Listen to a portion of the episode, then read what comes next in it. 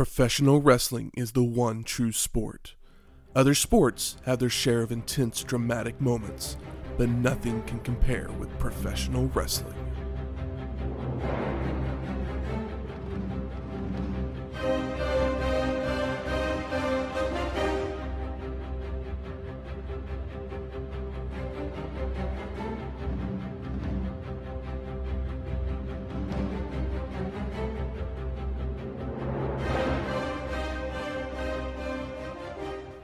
Welcome to Wrestling History X, where three friends come together to talk about the stories behind the matches.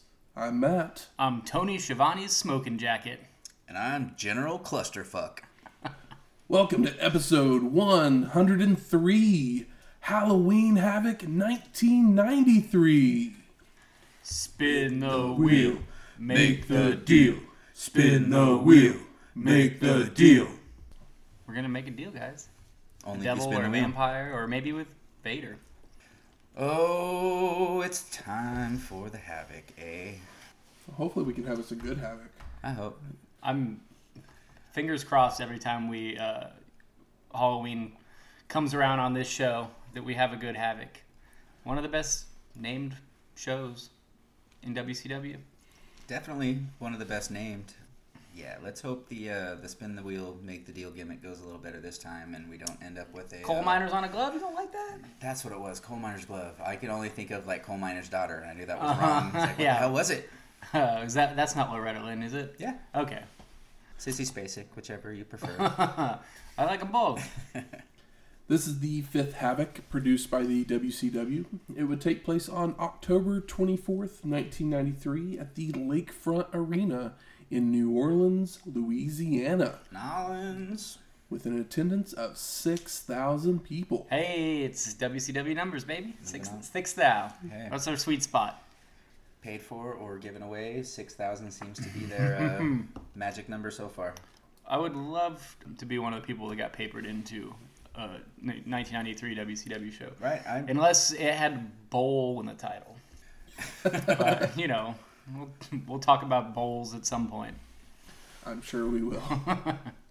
but our first trip to Louisiana in quite some time, and our is. and I believe it's Shane's first trip to Louisiana. So I couldn't remember if I'd been there yet or not. I was trying to.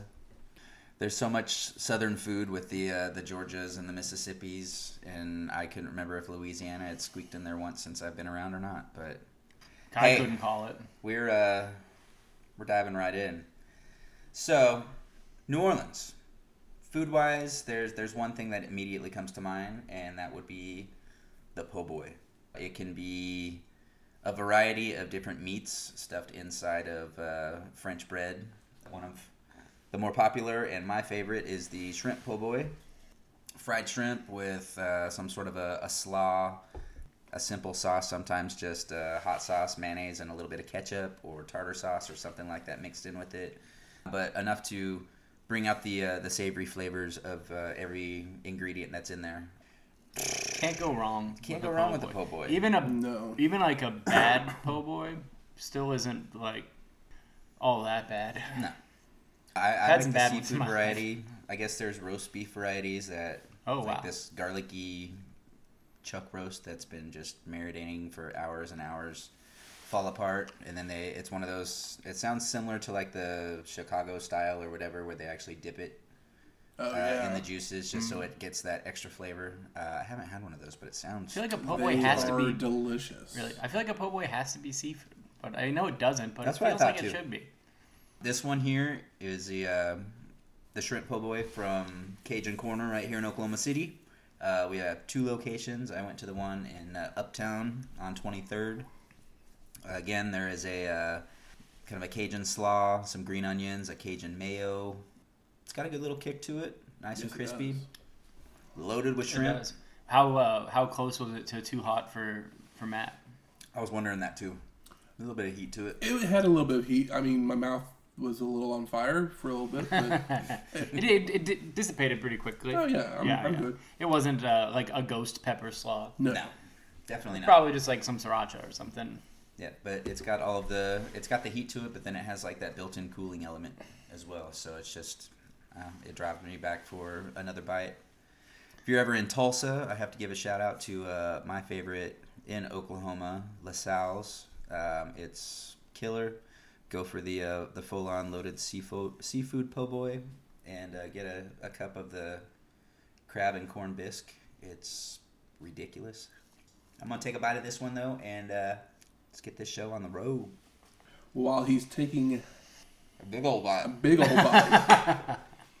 Something that happened a few weeks prior to the show Demolition Man would be released into theaters, starring the one and only Axe and Smash. Jesse the Body Ventura. Oh, that's oh, he is in that movie. Forget there wasn't Schwarzenegger. I'm surprised he didn't talk about it more during the show. I'm spoiler alert for Yeah, that one. yeah. I guess it's one of those things where it's like maybe he's waiting for it to be as big of a hit as Predator, and then he'll just drop it every chance he gets. I mean, I don't know how well this Arnold movie wasn't the in it. This was his first real, you know, non-Arnold venture. So but it has you know other Arnold. he's in got it. Stallone. Yeah, Stallone and Sandra Bullock. Sandra Bullock with the uh, simulated sex. Oh yeah, their their helmet sex Yeah, Neat. and Wesley Snipes, right? yeah, Wesley Snipes. Just loaded loaded card here. Do you know this was like one of the Rob first? Schneider. Oh yeah, damn, and all three seashells. That's right. you know that uh, this movie was one of the first to have like over the top, you know, the Taco Bell thing. It's like over the top in your face Oh, product placement. product placement, but uh, it's where they like do like a fancy version of the logo and stuff. But in other countries that don't have Taco Bells, I believe they're owned by the same company. Uh, so they like basically crappily changed the logos, like probably with primitive c- computer technology, and uh, put in like a Pizza Hut. And you can uh, find that on. YouTube, and it's pretty funny. I was wondering if it was going to be Pizza Hut or McDonald's. Um, is McDonald's and Taco Bell the same company? Yep. Is it? Of Food, meh. Yeah. Who knows? That's not important. Yeah. But you know, Taco Bell, Pizza, Hut, Pizza Hut. I thought that's uh, KFC. it's a, a f- my fun little demolition man uh, drop. So now you can use this in conversation next time you are talking to your friends about demolition man, and they'll probably be roll their eyes like you guys are at me. like, Why does anybody know this? I mean, I think it's a great fact. I didn't Oh, know thank that you. at all. But I'll, I'll be honest, this is one of those that I've never seen. Fun. it is. It's a fun movie. It- It's definitely not Stallone's best. It's not a top tier like action movie, but it is really fun, and I'm a sucker for anything that takes place in the future, especially when uh, it's dumb and not particularly realistic. Yes. And it also doesn't really like poke fun at itself in an annoying way or anything like that. I want to like- say I remember hearing Lori Petty at one point was going to be, she was up for the role. Oh or yeah, Originally had the role, and That then wouldn't it went to surprise Sandra me. Bullock. Oh, yeah. Lori Petty probably would have been better than Sandra Bullock. I like Sandra Bullock, but this is not the kind of movie. It's like Speed, sure, but Lori Petty, uh, you know, running around with a gun, it sounds better than Sandra Bullock running around with a gun. Well, let's go ahead and head off to Halloween Havoc. So you ready to spin some wheels, guys? I'm ready to make some deals. Oh, We open up on a scene on a neighborhood street. oh my god, Kids are out trick or treating. I'm so excited. A young boy has a great idea, but the young girl that's with him mentions the Halloween Havoc is about to start. The young boy says he wants to pick the next house, but the others make fun of him for picking a house that gave them fruitcake. Is it Fat Dracula? Is he the mean kid? Yeah. Yeah, I think I was so. trying to remember the costume, but Yeah, there's like Fat Dracula, a witch, and a Frankenstein. I think probably. But the real deal is the house that gave them fruitcake. Like, who gives fruitcake for Halloween? I mean, especially just- like in '93, pure, pure, uh, you know, five o'clock news panic about people putting needles and drugs in there. No one's giving out fruitcake, candied apples. Come on, candy's got to be wrapped. Mom's got to inspect it. The young boy then points at a house surrounded by a fence, and creepy music and fog begin to fill the air. The gate opens, allowing the kids to walk towards the door, with them being scared. It's a spooky house. I'd be scared too. They ring the doorbell, which was a Wilhelm scream, Ah, love it. and the door opens, and it's the scariest person of all Tony Schiavone. In a smoking jacket. The young girl recognizes him and asks him why he's not at the pay per view. I love that these people, these kids know that there's a pay per view and they're out trick or treating, and they recognize Tony Schiavone. I mean, you know, how many eight year old girls are going to be like, "It's Tony Schiavone"? Hopefully not oh Jesus! Not where I was. Not what I was setting up, but But Tony responds with that he has a helicopter that's waiting to pick him up in a few minutes. The young boy then asks what the smell is. And Tony responds that it is his wife. She's baking cookies. And if they would like to have some. So he then, in very creepily, invites the kids into the house for a bite of the cookies. Very creepy. uh, Tony is so so good here. Very good. So funny that they like. I guess like who else are you gonna use? Can you imagine if Jr. was doing this? I feel like Tony probably is gonna do a better job than Jr. Jr. would have probably been funnier just because seeing his hillbilly ass dressed up. Like Tony's just goofy all the time anyway. He just has that look about him. I'm just trying to picture like Bischoff in it or something. Oh, I think Bischoff would- is Bischoff would ham it up, but he's not there yet. no. He's not. He's not putting himself all over the screen quite yet. yet. I mean, Tony. Tony so far. I mean, just within the first couple minutes of this little video, I was very surprised by how much I admired Oh, what he was doing. yeah, A plus for effort for Yeah. sure. It's super fun. Very not Tony. But these kids don't want treats. They want to be scared. So the kids enter, and Tony shuts the door, but magically is then up on the stairs all of a sudden. And the young boy asks him, How did you get up there so fast? He said, "I'm related to Matt Hardy." He actually responds with, All things are possible on All Hallows Eve. Frightening, chilling things like spin the wheel, make the deal.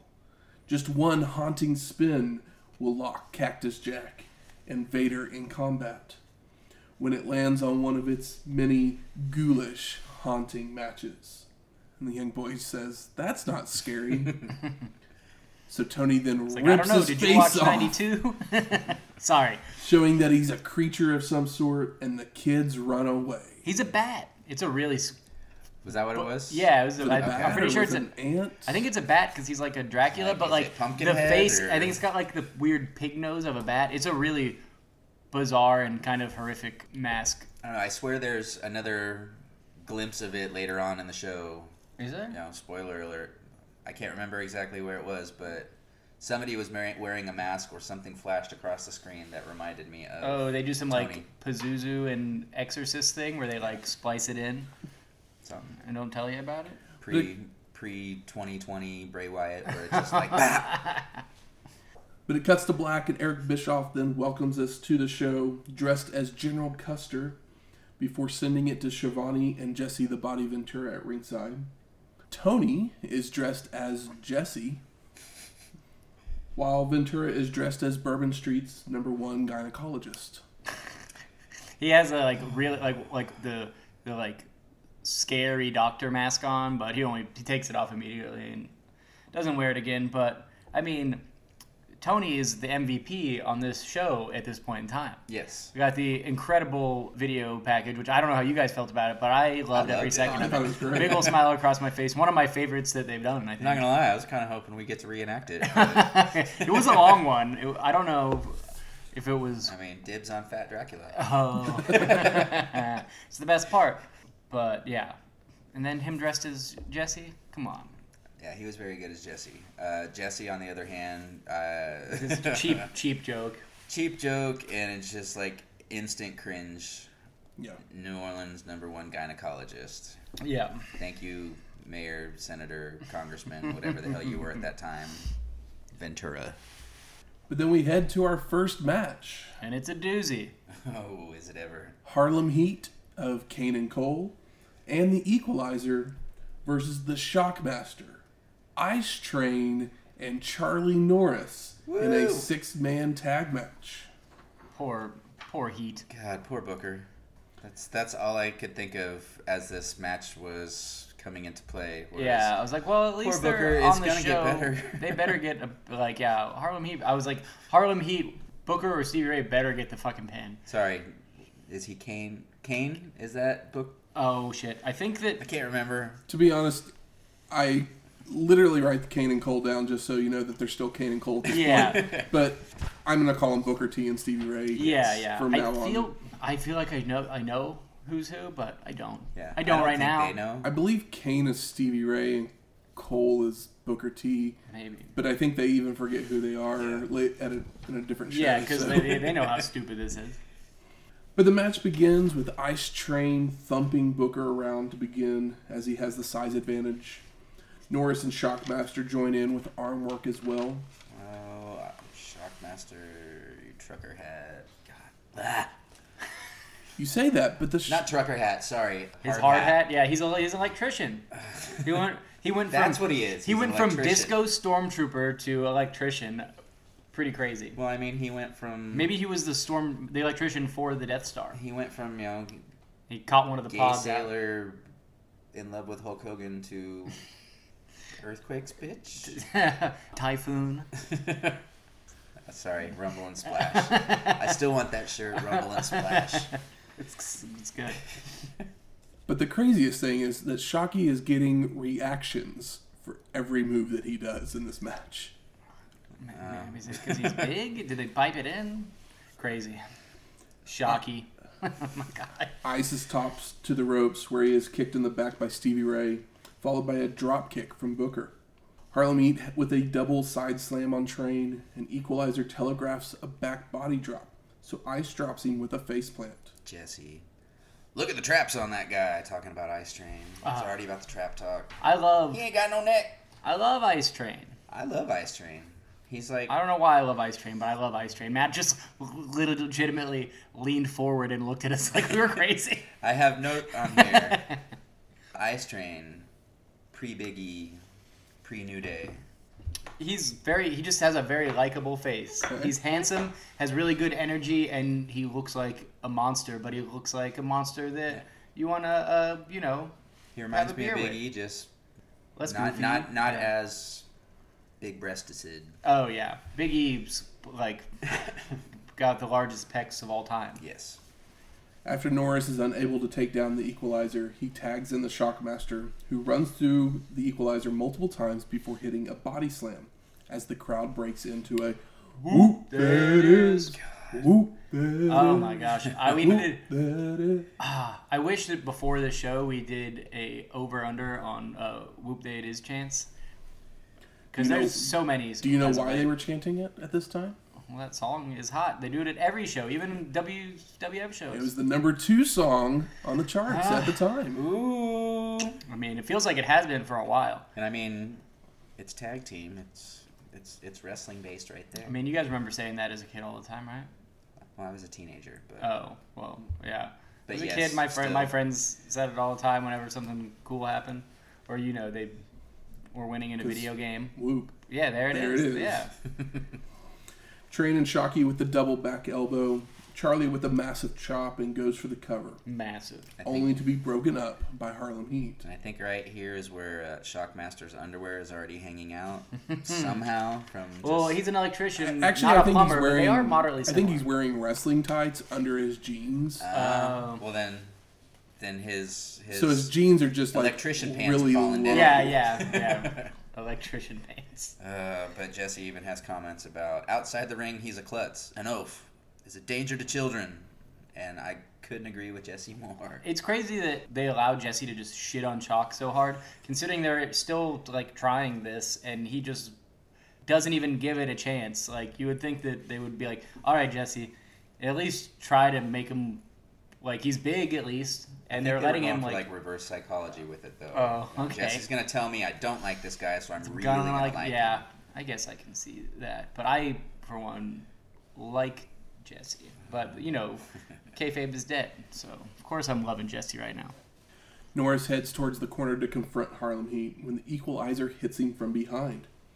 After a reversed Irish whip, Charlie runs into a big boot and a clothesline from the equalizer. Booker T with a body slam, Harlem Heat with a double clothesline. Booker continues with a knee drop and a twirling scissors kick for a two count. Fuck him up, Book. Another body slam, and Booker T goes for a second rope splash. But Charlie moves in time and makes it to his corner for the Hot tag. Shockmaster in with clotheslines on everybody. Applies a bear hug to Booker Oh my gosh. before slamming him down while everyone else brawls for the pin and, the, win. It's like they couldn't have pinned Booker T. What the hell kind of a finishing move was that, though? I know it was like A bear hug slam? yeah, he's It like wasn't bear hugged him, and then slam, all he did was like, and then he just sort of decided to like drop Oh, yeah. drop onto the floor. They, they even showed the replay when he dropped down, and Booker just lands on his feet and then falls backwards. So, I mean, it's just a bear hug that puts him back down on the ground. Uh, I mean, It's it, the Shockmaster. yeah, I mean, yeah. What do you expect? and again, I, I have. Uh, don't It's- worry, don't worry, Booker. It gets better eventually. It's I was just it thinking gets of, five like- times better. Yeah. yeah, I was trying to think of like a clever name for the finisher, but I couldn't quite find one with good words because like he follows through like the set dressing, but like what what what can we apply here to shock me, shock the me. shock master? master. Shockmaster. shock me. Uh, and Uh, then my other note of, oh, poor Charlie, why are you here? Oh, right, because this match is trash. Booker Post- had some cool offense, but of course he did. He's Booker T. Yeah. He's got the panache. He's warming up that spinneroonie. Post match, Shocky and the Equalizer are brawling until Shockmaster hits a clubbing forearm to knock Equalizer to the floor. We then go to the back, and Eric Bischoff is there with Terry Taylor TaylorMade? in a referee uniform. Oh, did you guys catch that Stevie Ray just had to like ignore the pin? Like he was obviously right there and could have broken it up, but he like like he was that was the finish and like he happened to be in the wrong spot or they did it in the wrong spot and he was obviously close and he just kind of had to legitimately like ignore it and you could tell he felt kind of awkward about it. Just trip on your own feet, man. Yeah. So we're told that there will be two refs for the WCW International World Championship match later on in the show. International world. Terry, It's an international world, guys. I don't know what to tell you. why is Terry a ref? I don't, I don't, I don't think I like this. I mean, I just want the man to get a paycheck. I want him to get a paycheck, But but, I'd like it, for it to do maybe you- happen in the ring. You left WCW as you know, tall and tan, tailor-made Terry Taylor. So now you're back with your little red rooster haircut in Maybe a ref he's hurt. Maybe he's over it. Maybe he's just been. He could have been in the last match. I want what I want when I want it. I can honestly say this might be the last time we ever see Terry Taylor. oh my god. I don't know. I didn't look it up, Yeah, yeah, but I don't feel like he's long for this world. yeah. Well, I hope wherever he is, if he is alive, I hope he's happy is. and healthy. He- He's Hope still producing for WWE. Oh, okay. He's got a job. Didn't know that. But Terry does say he's that he's done a lot of bad things in his life, but here I can do something good. I'm gonna call it right down the middle. Ooh, He even does the little hand sign. hell yeah. Back on Down the the middle, right like his old mohawk, right down the middle. We then go to our second match. Mr. Wonderful Paul Orndorff with the Assassin versus Ricky the Dragon Steamboat. Woo! And this is what I want to see. This is the kind of shit that I want to see up and down every card. Not everybody's Paul Orndorff, not everybody's Ricky Steamboat, but you These two know, are. but these two, these two are, and I want to see, I want to see tasty, tasty shit like this. Well, you almost didn't see this match Oh, because Mr. Wonderful actually replaced Yoshi Kwan ah. as he got injured the weekend before. Could you imagine Ricky Steamboat wasting his time on Yoshi Kwan? I kind of want to see Ricky Steamboat beat the shit out of a guy with that gimmick, though. But these are like two guys that I'm like always high on Steamboat, and Paul's been around for a long time, but he has been looking incredible as of late, and I feel like I I need to go back and watch. Foley match again, or No, no, just the- like Paul from Oh, just from earlier. Yeah, like you know Paul in some like Madison Square Garden shit back in the day in the in the '80s. Cause yeah, I mean, it could have just been Because he- he's already had like a full career, just like Steamboat, kind of, and they're both still two of the best people, like probably the two best wrestlers in the whole fucking building right now. In the beginning matches that I saw with him. Obviously, the first one I remember seeing was Mania One, but you know, you had the Hogan effect in there, and it was a tag team match, and it was just kind of because I hated Hulk Hogan already. So Orndorff is mean and fucking lean, Mm. and I love him. oh, give him a, a big ass shovel, and all of a sudden you look at him differently. So Paul attacks from behind as Steamboat takes his wings off. laying it in with right hands, a head slam into a turnbuckle, elbow drop. But Ricky sneaks up behind for an O'Connor roll for a two count, only for Orndorff to hit a clothesline to send the dragon to the outside. Orndorff with a body slam on the rampway heads back into the ring to pose, allowing Ricky to come flying into the ring with a crossbody, only for Paul to move to avoid. I love this ref being super hard on Paul. Feels like he's he's not not having any of Paul's shenanigans. Laying down the law. Yeah. Steamboat hooks the arm as they are running the ropes to take Mr. Wonderful down, locking on a hammer lock and multiple arm bars. The dragon drags Orndorff to the corner, slamming Paul's shoulder into the ring post, Posted. and then runs him into another ring post and a guardrail. It's that long long arm work session that we know is is done well. So it's because it's Ricky Steamboat. It doesn't feel like you're wasting my time No. because these guys know what the fuck they're doing, and Paul Orndorff really is the whole package. Every every move has a purpose. Mm-hmm. Back in the ring, Ricky continues with more arm work, even splitting the fingers. I didn't hate it here. Normally, I hate the finger thing. I felt like I, I liked it here. until Mr. Wonderful escapes and goes for an elbow drop, only for Steamboat to avoid. Multiple clotheslines from the dragon, followed by falling fists and a knee drop, before a big chop sends Orndorff out to the floor, where Paul is slammed into the steel steps. And the little kid yells, "You loser!" Ricky's back in the ring and looking to drag Mr. Wonderful back in, but the ref intervenes, allowing Orndorff to yank Steamboat off the apron, slamming his head into the apron multiple times before sending him flying over the safety rail to the concrete floor. I know something we don't see very often. He's out there, out there with the fans, and uh, Paul's really, really selling that arm um, like he should be. Once they're back in the ring, Paul hits a top rope elbow drop for a two count before tossing the dragon to the ropes, and they both go for crossbodies for a double KO. Collision. And it doesn't look like ass. Sometimes these look really bad. Yeah. Double leg takedown by Mr. Wonderful, grabbing the ropes for leverage, but the ref sees it and kicks his hands off the ropes. I know this ref started. The ref's even selling it. Started hard on Paul, keeping it on. Kicked him. He kicked the man. Yeah, and it That's not like very. That's not very referee like. six or seven kicks. He didn't just do it once. No, Dio's got that grip. Look at those arms. which allows Ricky to roll Orndorff over for a near fall. Paul's tossed to the rampway, and Steamboat comes off the top with a judo chop, followed by a running atomic drop that sends Mr. Wonderful flying back into the ring. The dragon then comes off the top again for another flying judo chop. A double chop for a two count, but Ricky then telegraphs a back body drop, so he receives a face plant, and Orndorff goes for the pile driver but Steamboat counters into a back body drop and a jackknife pin, which Paul bridges up out of, and the two men are both trying to turn it over into a backslide, only for Mr. Wonderful to flip the dragon over into position for the pile driver.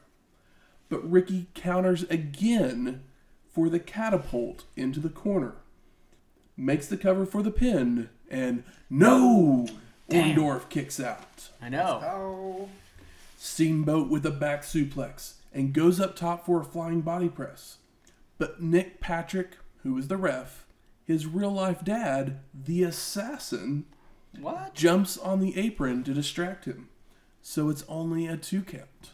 What the hell kind of bullshit is that? Is this real life dad thing? Like, It's not known, okay, okay. I was just like, I was but like, I just brought it up. yeah, because yeah, okay. I just wanted to clarify We've for myself. mentioned, we've mentioned it before. So, Yeah. I'm looking. I don't have that in my note of hearing them say mm-hmm. that.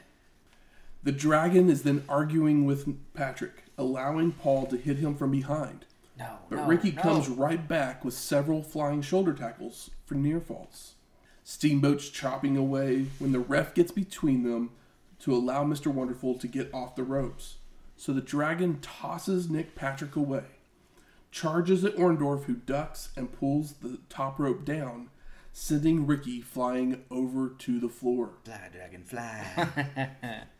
The assassin then puts the foreign object into his mask Loaded mask. and headbutts Steamboat from behind, knocking him out on the floor. No, not the boat. The ref makes the count out, and Paul Orndorff is the winner. For subbing in what was probably just going to be a moderate squash match or whatever.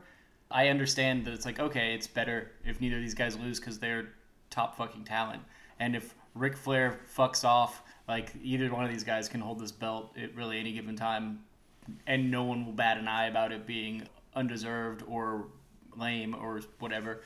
And Ricky Steamboat, maybe his best like facial performance, because Steamboat is kind of like incredible in the ring, but kind of always just feels like a blank slate as far as stuff goes. But he's uh, really emoting and meeting meeting Paul Orndorff there, Yes. who's Paul Orndorff could be like half of the wrestler, and he would still be great just because of how much he commands everybody around him with his like body language and facials and stuff. Saying I liked it a lot. That's we- all. we had Loaded masks always stupid, but Yeah. it's okay. we had it's a, okay a gem of a match, and then that ending. Nobody should have won here. I don't think. It shouldn't have won. We're won. lucky I mean, we got what we got. I, I would have rather seen just somebody come down. You know, they they mentioned during the match issues that Steamboat. Steamboat was having from Yeah. uh, a match with Vader. You know, send down Harley Race or something to, you know, interfere or something like that, just to get the match stopped.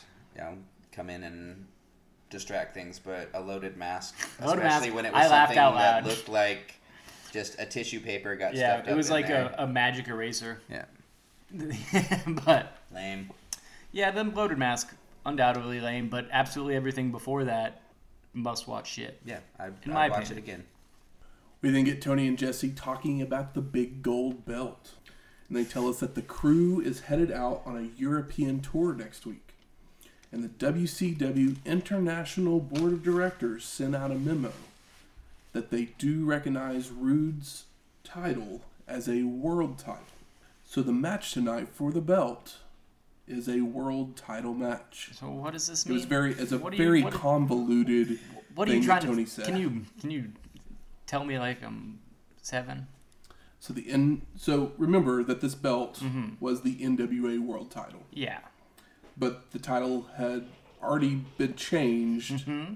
at the previous pay per view Yeah. to the WCW International World Heavyweight Championship. Uh huh. So now they were just clarifying that it actually is a world title. But doesn't didn't like Vader also have a belt that you don't actually see? So Vader is the world champion as well. Yes. So you basically they're setting up that they have two world champions. But, like, spoiler apparently, alert, Vader- international world and just Mm. regular old world are two different things. Yes. But yeah, Vader doesn't Well, even have to a be- belt. Like I don't think I don't know if he had it on the last show we covered, but I'm pretty sure later in the show he comes out with no belt. Granted, the belt's It's not, on the line, line. but you should still have it with you. Oh yeah, Uh, Like fucking champion.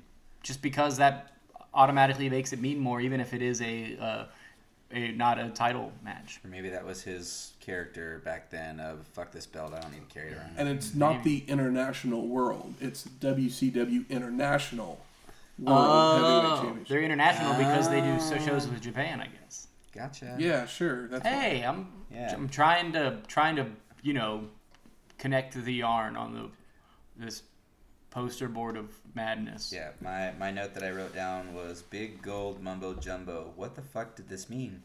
Because, yeah, it was just. he was ramble, talking in ramble, circles, and I was just like, "What?" Oh, I know we'll get to it in a I mean, bit, I but got what he was saying, but it was he said it in a weird way that made absolutely no sense. I don't. I, I know we'll get to it, but I think that Big Gold probably looks the best on Rick Rude than anybody ever. Uh, Ric Flair, sir. Uh, but Rick Rude's uh, incredible body, his big old porno face, is just yeah, I statuesque. don't, I don't even know if Rick Rude is even in the top five people that I think of when I think of Big Gold. No, I'm just saying, as far as just as, a far as visual, just just, as a visual, not saying looks like my favorite or whatever. Just the way it looks on him is just like feels like it was made for him.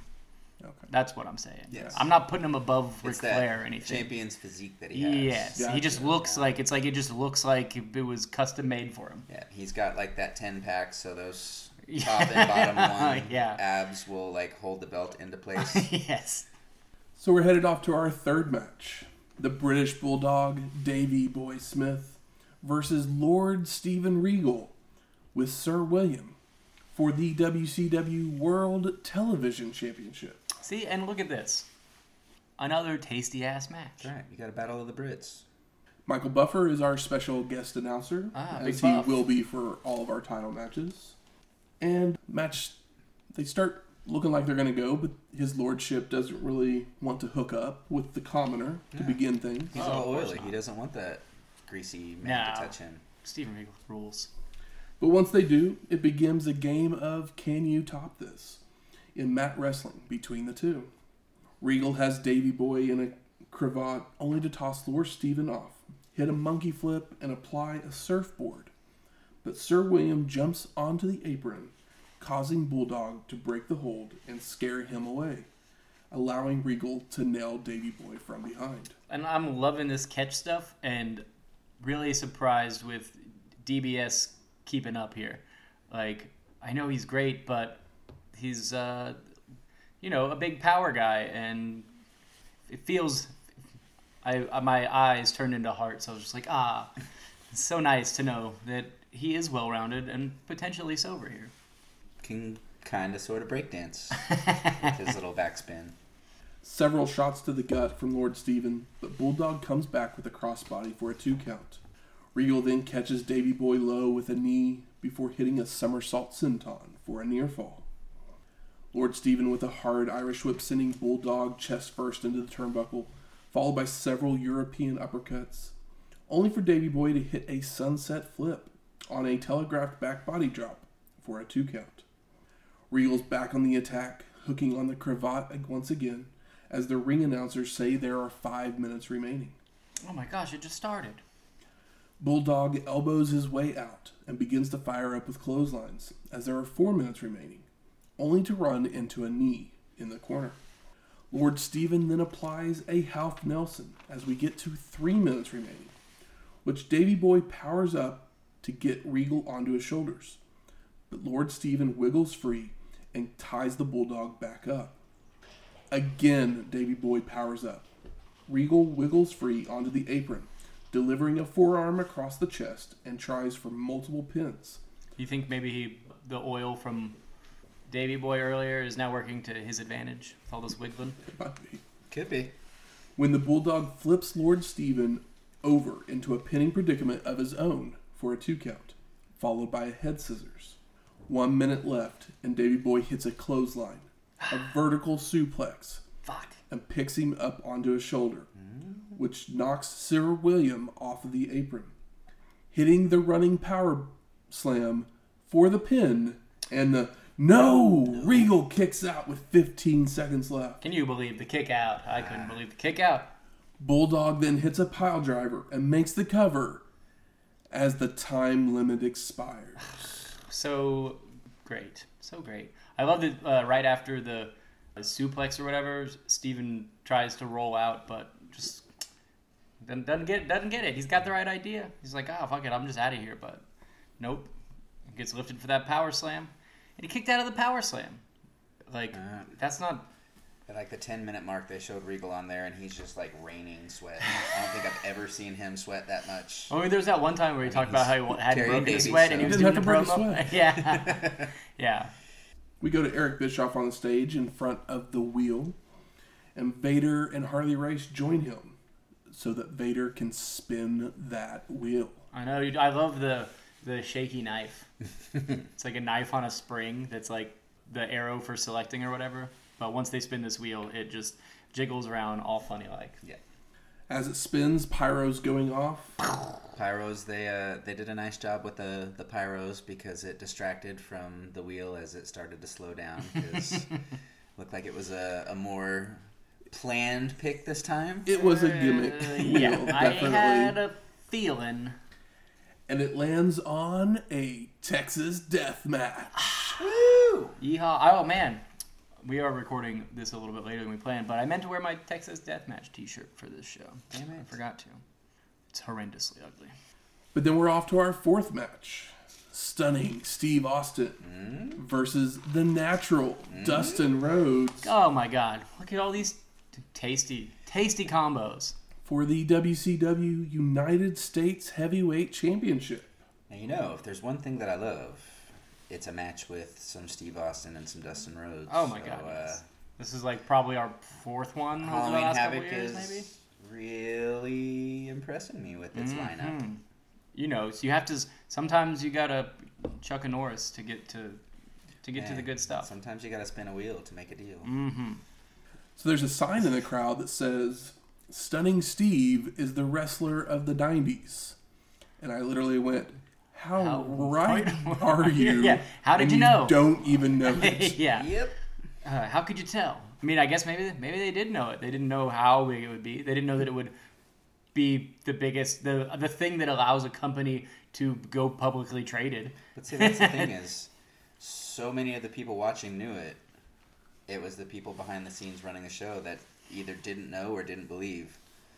I mean, and this is where like Steve is really heeling it up to like the I mean, I know he was still relatively new to the, the business, but you get a guy that's making this much of an impact after just a couple years.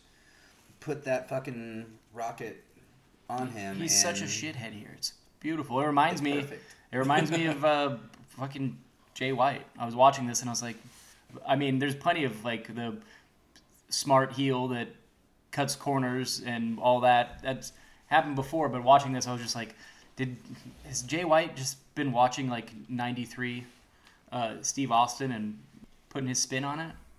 So the last time we saw the United States Heavyweight Championship belt defended, it was at Beach Blast 93, which was episode 95. The one with the bomb on the beach, right? That's the one. Beach, Yep. beach, beach bomb bingo. Sting! But no one won the belt on that show as Rhodes and Rick Rude went to a tie in their Iron Man match.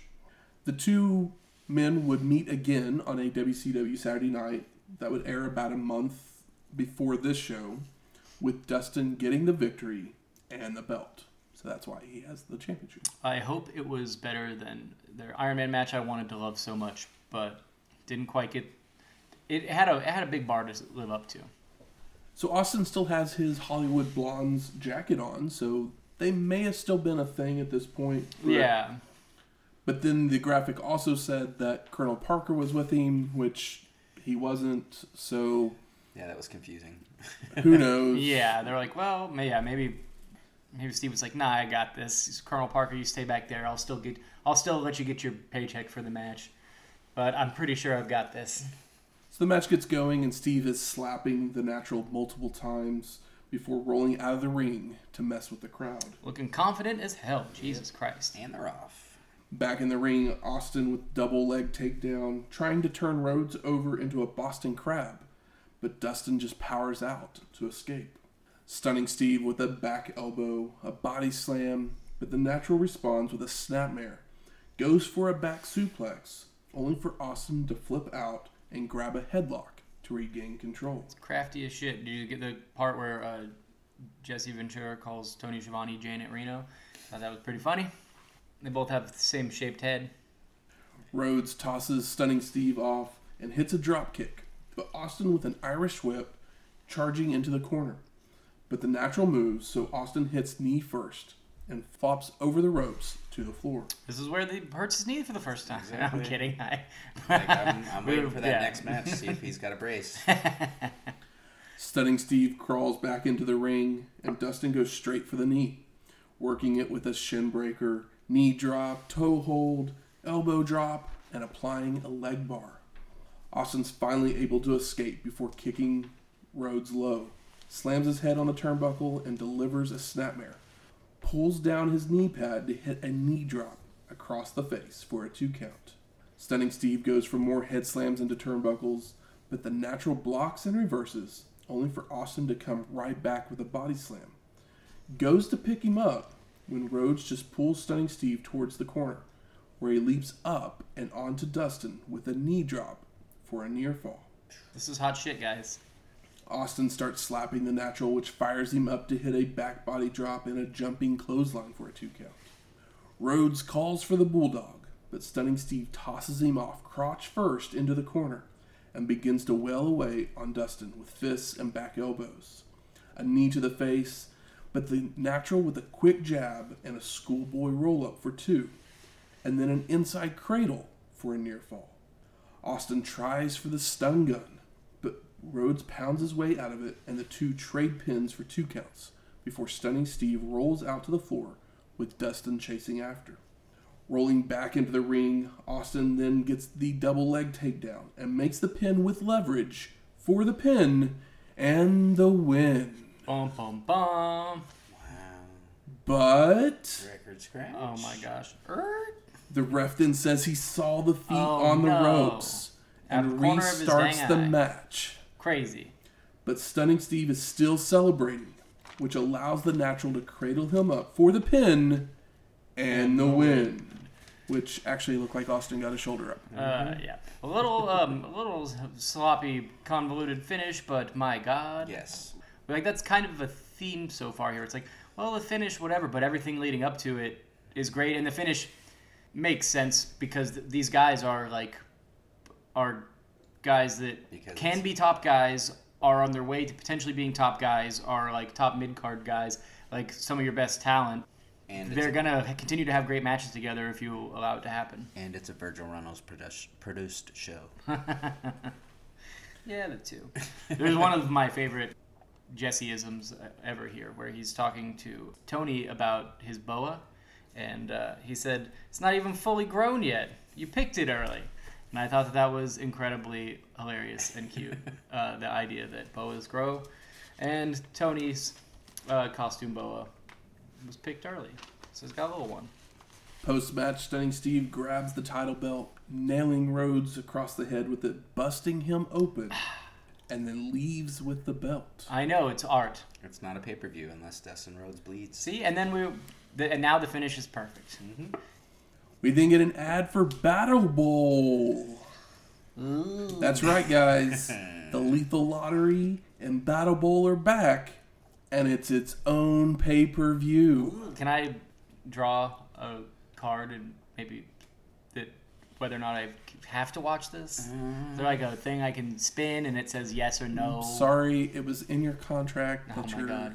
obligated to watch Well, all of them. When I get to renegotiate, it's gonna say no battle bowl. But just think now. Uh, now not only do we have Starcade, but we have Battle Bowl all by itself. I was excited that maybe Starcade could have a fucking a chance. Chance. That, that is Yeah. the plus side. It does deserve a chance. But Battle Bowl does not deserve its own show. It deserves a shallow grave. Clash of the Champions, Battle Bowl, the Lethal Lottery. Sounds perfect. Um, I like Clash of the Champions. We don't watch them all, but I like them. Yeah, but it it could be just My- a, a TV pay per view instead. At least it gets everybody on the show. preview. Tony and Jesse then send us to highlights from last night's WCW Saturday night. We see the Nasty Boys facing off against Two Cold Scorpio and Marcus Bagwell, with Sags coming off the top rope onto Bagwell, who was making a cover. But the ref was distracted, so Jerry rolls on top for the cover himself, but picks him up instead of getting the three count. Sags then picks up Marcus for a body slam onto a chair Nasty, that nasty Missy boys. had placed inside the ring. But Teddy Long pulls the chair and Missy away as Scorpio climbs to the top rope, coming off with a flying maneuver to knock Bagwell on top for the pin and the win to become the new champions. Yeah, it's a cute, cute little finish. Yeah? Yeah, I mean, you got to have something like kind of wild like that for uh, these guys to get over on these big fat nasty boys. Oh yeah. I mean, I mean, granted, Bagwell is huge and Scorpio is by no means a small man. So we got our fifth match the Nasty Boys of Jerry Sags and Brian Knobs with Missy Hyatt versus Two Cold Scorpio and Marcus Alexander Bagwell with Teddy Long for the WCW World Tag Team Championships. well, hey there, Teddy. Yeah, and um, Missy Missy got a haircut. Oh, Missy's looking rather nasty sized. Is, Oh. that, is that the term? That is the term. Yeah. I'm cool with it. I like biker barfly Missy. I just don't know. Like the the last time we saw Missy when she came out with the nasty. She was doing the black leather thing. Yeah, I mean it. This is different. This isn't. She's not doing like a black leather thing here, right? It's a. I don't remember. Is this the one where she has the short hair? I'm trying to. Yeah, remember. she has like short, like I yeah, don't like that one. yeah. This It's- wasn't the cat print, was it? I think so. I think it was. She's got more of a Yeah, Kelly. there was- there was she's got one more of a time Kelly where she Bundy had vibe the- here, which I'm also a fan of. Missy, do whatever you like. I'm here for you. I think it's more since she got with the Nasties, she's tried to mimic their facial expressions, and they're really, really bad to the point that they make her. I mean, she's she's an attractive girl, and it just makes her look gross. I like her being shitty. I mean, I don't want her to be shitty to me, but Uh, I'm not a fan here. of uh, short-haired Misty. Also, uh, the the last time we saw her, she had that. Lana look to her where where Lana was with Dolph Ziggler and they had her all denimed out like a acid wash '90s rocker chick. at least this Yeah, is like a time where guitar music is real and very popular. Right? So it's a little more. This is these Believable. are the, the days of Winger happening right now. I mean, uh, what? I think is, You had is Warner. Nevermind '92 or '93 or '94? I think it's probably Yes. '92. So first off, we haven't seen Teddy Long since Clash of the Champions 17, Where's Damn. Tedward been? all the way back in episode 61. he's been refing, you know, and now he's no Oh, longer a ref, so that opened the door for Terry Taylor to come back, and boom. And also, I don't know if you guys heard Michael Buffer or not, but he called Missy an, An escort. escort. Yeah. She's dressed like meant- it's like a. cl- She's I know doing- he meant yeah. as the escort to the ring, Yeah, but it's still pretty funny considering. yeah. This is like the white, the white leather one with like the crazy like co- bright color scribbles on it, and she's got the big hoop earrings. Yeah. So yeah, she's she's got like a, a club girl vibe. She's doing some uh, Madonna shit, New, New York party. So the Nasties have the belts somehow and raise them above their heads. So Scorpio and Marcus hit them from behind, causing them to drop the titles, Oh yeah, we got the fun tandem tandem open. toss the Nasties to the ropes, and pick the belts up, nailing the boys to knock them out to the floor. Oh, that's gonna pop everybody, right?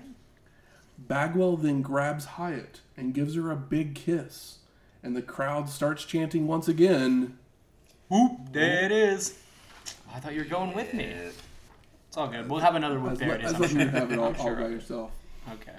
So once the bell rings, the Nasties take control with elbow drops, knee drops, head slams into turnbuckles, and they go for a double big boot, only for Marcus to slide underneath them and deliver a double drop kick to the boys. Don't you guys love it that sexual assault kind of whoop day it is? Right? wow.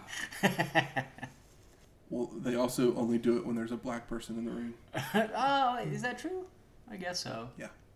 After that double drop kick, it's followed by Too Cold flying in off the top rope with a crossbody on both Nasties, followed by stereo clotheslines to send them out to the floor. Bagwell then gets down on his hands and knees, allowing Scorpio to jump up off of him over the ropes for a plancha onto the boys. I know. Put the put put, put the young guns over, will you? Back in the ring, Marcus and Too Cold continue the attack with the drop toe hold knee drop combo, a wheelbarrow victory roll on knobs for a two count, double flying shoulder tackle for a near fall, before Bagwell hits a Thesz press and a hip toss, then a double team hip toss and elbow drop on Sags. Really taking it to these nasty, nasty boys. Scorpio's tossed to the corner where he leaps up and wants to go for a moonsault, but he slips, ah. So he turns it into a flying clothesline and a drop kick. Nasty. It's like every other every other match. Scorpio's got the slip dog. He's got at least one mess up. I know. I want to put like some lead in his boots so he can like steady himself a little bit. Marcus is taken to his opponent's corner, allowing them to gain control, where the Nasties hit a double team stun gun, causing Bagwell to be dumped out to the floor. Where Missy slaps him and Jerry hits a back suplex. She spits on that hand and slaps the shit out of him. Back in the ring, Brian hits a vertical suplex for a two count, and the Nasty start working over Marcus with forearms, body slams, leg drops, elbow drops, chin locks, and a bear hug. Do you uh, guys hear the Xena, Xena Xena yell in the crowd? Somebody does like a Xena warrior princess style yell in the crowd that's really loud, and it's uh, pretty funny. Also, Bagwell deserves the slap. Yeah. He had it coming. Oh yeah, Bagwell begins to fire up, but a right hand and a head slam into a turnbuckle stops the momentum, followed by a Sags clothesline for a two count. Knobs telegraphs a back body drop, so Marcus, with the desperation faceplant, begins to crawl to the corner, but the ref gets distracted by Jerry trying to come in, so he doesn't see the tag. Oh no. The Nasties then try a whip aided splash into the corner, only for Bagwell to move, sending Brian headfirst into the turnbuckle, while Marcus charges out with a clothesline of his own onto Sags, before making the crawl for the hot tag. Too Cold goes kick crazy with spinning heel kicks, drop kicks, a head slam into the turnbuckle, followed by a splash in the corner and a moonsault press onto Knobs for the pin. And no, Jerry drops an elbow, but Scorpio had moved, causing Brian to take the blow. It's fucking hot in here, guys. Missy and Teddy have both jumped up on the apron, slapping at each other, while a Pier 6 brawl breaks out in the ring. Sags comes over to break it up, only for Marcus to hit him from behind, delivering a double noggin knocker between Jerry and Hyatt. Jesse at that time, I think, is when he said, "Never thought I'd see the day where Missy Hyatt looks like a dumb blonde outside of the ring, and that's what she looks like tonight." Oh, Damn. Wasn't even, wasn't even that clever. Just being mean. It would have been funnier. It's the best head Jerry's ever gotten. Very good. Two Cold's up on the top rope and hits the Firebird 450 splash onto Knobs. Makes the cover, but the ref is trying to get Oh Bagwell back into his corner, These slow, slow, nasty, nasty. which boys. allows Sags to pull his boot off and nail Scorpio on the head with it. Ah, I put the lead in his boot. Brian then rolls over on top of Two Cold for the pin and the win. And new! Another ending I don't like. I loved it. I like this match. I was, Like- I thought this match was so good. I was like, did Jim Cornette lay this out? This was a blast. I enjoyed the match up until the ending again, just because it was like, come on, just give us a fucking clear win already on one of these damn matches. We can't do Too that. Cold hit the Firebird without I landing know. the knee on the head. I know. I mean, yes, that's true. Those are scary. also, a real ass hot tag, like, hmm? like a oh, legit, Oh, yeah. like you know, a, like we say hot tag a lot of the times. and Sometimes they're not so hot. Sometimes they're ice cold. But this one was fucking hot. Bischoff's in in the back with Colonel Robert Parker and Sid Vicious. Mm-hmm. There, Sid. And Parker says, It's a real scary time for you, Sting. And then Sid says, It's time for you, Sting, to wake up from the nightmare that you've been experiencing. It's time for you to step into the ring. It's time for you to face reality. Some people call me Psycho Sid, but for you to step into the ring, but tonight at Halloween Havoc, you will call me the Grim Reaper for what I'll do to you, Sting. I will grab you by the throat and I will lift you seven feet in the air and drive your skull onto the mat. And one second before you go, I'll take your soul, Sting, because I'm Sid Vicious and I rule the world. The first half of it sounded like lyrics to like a bad Alice Cooper song. And the second half just sounded like a bad promo. yeah, mm, I mean, it's Sid. We've seen him do worse, and we probably will in the future. So the franchise of WCW. We got to find out who the franchise is. Like Shane Douglas isn't here. Like, franchises typically don't leave, do they?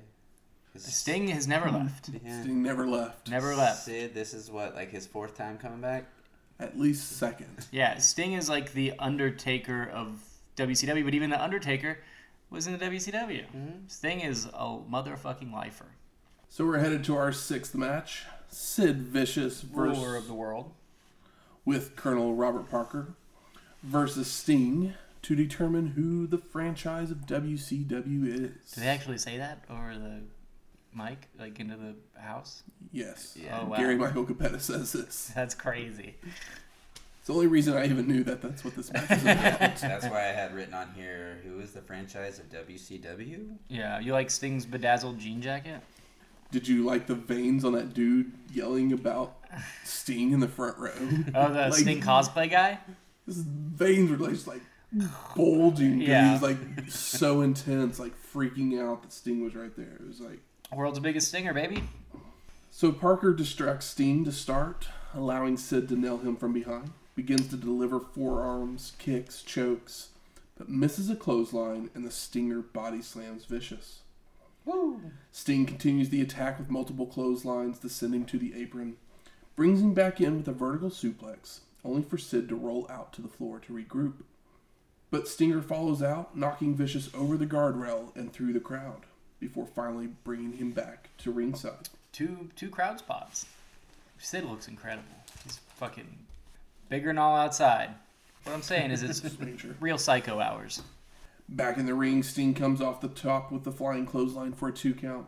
Stinger goes to come off the ropes, but Colonel Parker grabs his boot to distract him. So when he turns around, Sid is there for a choke slam. Mm, is this where he like doesn't he miss the boot? I think he swipes I at think it. he might he, like, he might he might have got enough of it. Yeah, yeah, okay. Vicious starts using his power, chokes, and stomps on Sting. Parker even joins in the fun from the outside with chokes of his own. Maybe Robert Parker is the franchise. he sure wants to be. Stinger rolls out of the ring and begins to stalk Colonel Parker around ringside when Sid comes off the apron with a double axe handle. Sting, you got to know better. You got to keep your emotions in, In check. check. The ref goes to check on Parker, allowing Vicious to grab a chair and hit the weakest chair shot I've ever seen across the back of the Sting. Y- y- Yeah, I mean, good for Sting, but Sid, look at you, man. You gotta like somebody should have taught you how to throw a chair shot. Yeah. Is Where's that- Terry Funk when you need him? Is that how the ruler of the world will really throw a chair? Yeah. No, don't think so. I said real psycho hours, and I'm taking it back. That's followed by a not so rubber band slam across the guardrail. Jesus. And Sid continues the attack. Love the not so rubber band slam. Wonderful wording, man. Sid continues the attack inside the ring with more forearms before starting to wear down Stinger with a chin lock. But Sting escapes with some elbows, only to then run into a power slam for a near fall. Did you hear that kid, that fucking that dirt sheet reading fucker out there yelling, "Sting sucks"? Son of a bitch. I did not. Vicious applies a bear hug, but Stinger powers out with an ear clap, only to run into a big boot and follows by axe handles across the back. Well, also one of the not so good looking bear hugs. yeah, I've got written on here. It's like it looked like he was like hugging him as if it was like he attended Sting's grandfather's funeral and was like saying good like goodbye. Like, all right, buddy. Like, you know. Yeah, I've got on here. Maybe Shockmaster should help Sid with his bear hugs. Oh, rough. Sting's placed back into the squeeze, only to power out once again with ear claps and catches the big boot this time, slamming Sid down to the mat head first multiple times, Get him. followed by multiple Stinger splashes. Take that, Frank's dad. Parker's back on the apron and gets knocked down by Sting, allowing Vicious to nail him from behind again. Parker is then grabbing for Sting's ankle, but accidentally grabs Sid's, Oh my gosh. tripping no. him up with the stinger falling on top. While Parker is still holding Vicious's leg for the pin, and no, Sid kicks out. Parker, what are- were you? Were you teasing a turn here? Are you a little? Are you a little stinger? Vicious grabs Colonel Parker, allowing Sting to hit the O'Connor roll for the pin and, the, win. Post match, Parker's trying to explain to Sid what happened while the crowd chants, Whoop, there There it it is. is. No, so, so I was wrong. you were wrong. I was can't. wrong. It's just a hot song, man. Who? And it's really fun to say. What are you mad about? I hate that song. Oh, okay. I thought you were talking about uh, the match. was No, like- I mean- it's like, oh no, like this was this was slick shit. Uh, was- very was- WWF finish. I mean, it's Felt that way. it's another. I guess it's just a very finish, wrestling just, just finish. like with the rest of the show. very so American far. wrestling finish. Yeah.